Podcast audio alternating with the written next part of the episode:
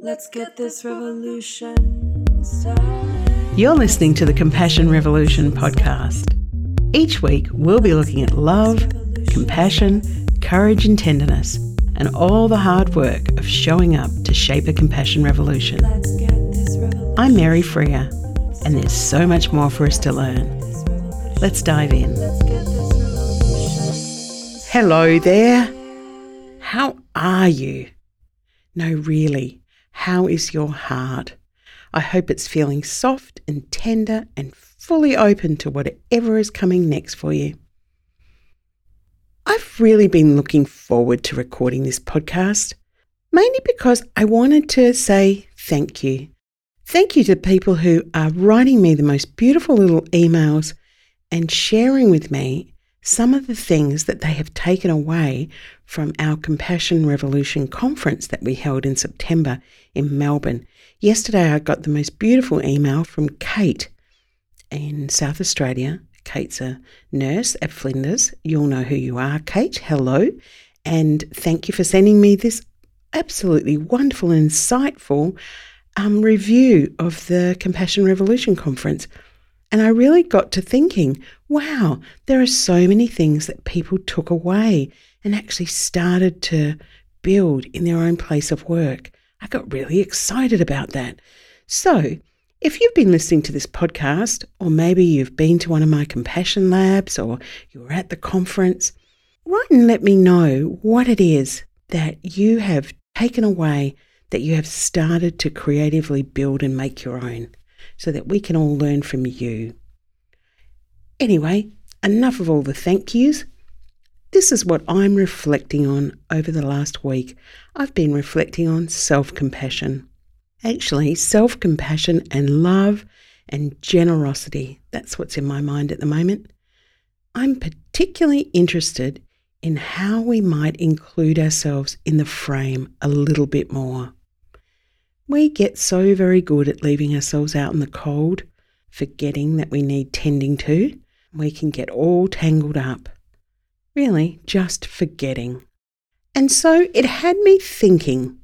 And what I was thinking about, I was thinking about the first time that we travelled to the moon and turned the camera back and looked at the earth. So I went hunting to try and remember when that was because it's quite an iconic shot. It's the very first time that we had ever seen the earth from the outside.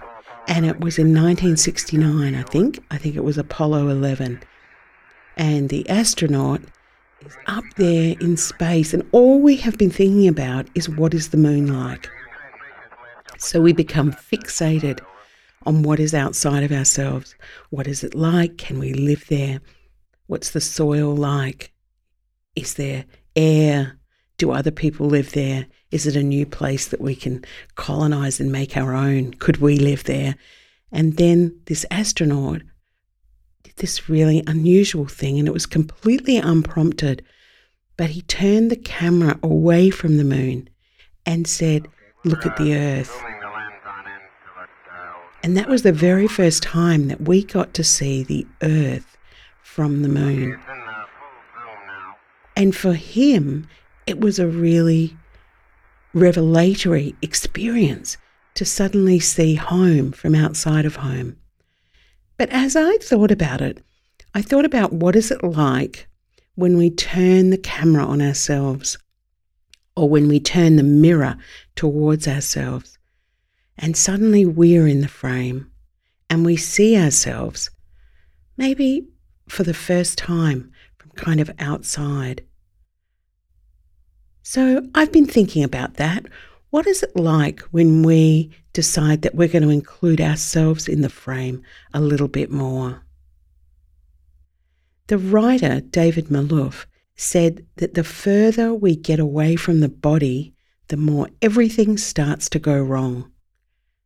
And when I thought of that in relation to the little story about the moon, I thought, you know what, David? That's pure wisdom to me right now. So, what does it mean to get further away from the body and how does it happen? That's what I've been wondering about of late. And I have to confess, I've been doing this incredible little online course with Jess Hewen, a Melbourne Buddhist teacher. So lots of kudos to Jess because her little course, which packs a powerful punch, has had me really thinking about these things in relation to myself. So, we're born with this lovely fleshy body, you and me. Whatever it looked like or whatever was included or missing, we had this powerful opportunity to know it without any judgment. You know, I think we've started to leave humans out in the cold in general. We've started to leave out what it really means to be a human. This lovely fleshy body that we had and still have as much as we distance ourselves from it. And on a larger scale, we rely so much on measurement and machine that we start to forget what is real according to our own sense of a body in the world. If we treasured this being human, this being flesh and bone, I wonder what we would see differently. I wonder how we would connect with ourselves differently. I remember in a podcast just recently, I talked about Thich Nhat Hanh and how he says that our heart is playing music and our lungs are playing music for us if we just listen to the rhythm. So I've been pondering on that again as well. And then I saw this thing about Leonard Cohen that had me wondering, and somehow I'm stitching all these things together. But I read about Leonard Cohen, and when Leonard Cohen wrote the song Democracy, you might know the song, it's like Democracy is Coming to the USA, a very powerful song. When he recorded it, he left a number of verses out and they were interviewing um, Leonard, and they were talking about these verses that he never included in the final recording. And they asked him why, and he said, you know, that he didn't want to start an argument with the song, and he wasn't trying to convince people to do one thing or another. And then he said this beautiful little line. He said, what he really wanted was revelations in the heart. He wanted the song to create these revelations in the heart and I thought that was so beautiful.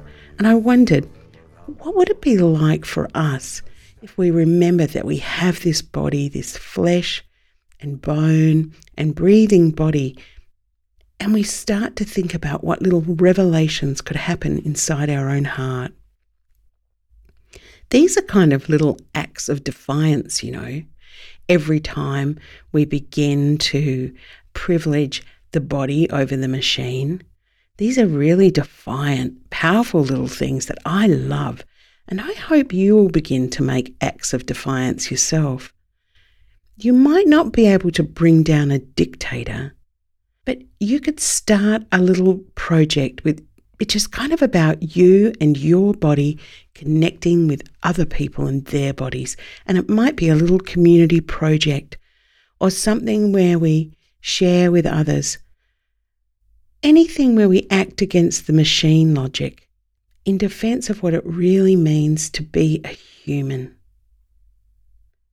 The left wing writer John Holloway, he said this thing. He said that the way that we're going to achieve this, this connection to the body and this privileging of what it means to be human, he said that we had to create cracks in capitalist domination. But he also said that they were spaces or moments in which we live out our dream of being human, spaces where we act as if human values and not market values predominate. That's what it is I want us to do. I want us to come home to ourselves and start creating these little spaces or moments where we live out the dream of what it means to be human. I want to finish by sharing something with you and it's something that Jess Hewen shared in her class. And it's a little prayer that's written by a Buddhist teacher whose name is Reggie Ray. And over the years, I've kind of dipped in and out of some of the things that Reggie Ray writes. But this little heart prayer, it's called the Heart Prayer Undertaking the Journey. And I've been saying this each day, and it's beautiful. I've collected a whole lot of little kind of prayers and incantations over the years. And this one I thought was lovely, and I'm going to close by just reading it to you. This is what Reggie Ray says. He says, being faithful to actual experience and not trying to override the boundaries, the limits, the obstacles, but including them and feeling whatever is going on, relaxing the tension in the heart area and softening the armor, loosening the shackles and letting go of protection, all of it melting, opening the space of the heart and letting the space that has been opened become warm and tender and soft, almost sore in its feeling, and letting that tender space of the heart open, radiating out to the rest of the chest, and noticing if anything comes up physical, emotional, in the space of this tender openness and staying in the heart, not going up to the head I undertake this journey. Until I talk to you next week, may you be well, may you be happy, and may you have a little revelation of the heart. This revolution. Let's get it started. This podcast is a production of Freer Thinking, and our theme music is produced by Iris Latour on I Love You Let's Party. Let's get this revolution started. Subscribe to hear more about us at compassionrevolution.care or drop us a line at podcast at compassionrevolution.care. And if you'd like to leave a comment on whatever platform you're listening to this podcast, we'd really appreciate it. And don't forget, generously share with your friends. Viva la revolution!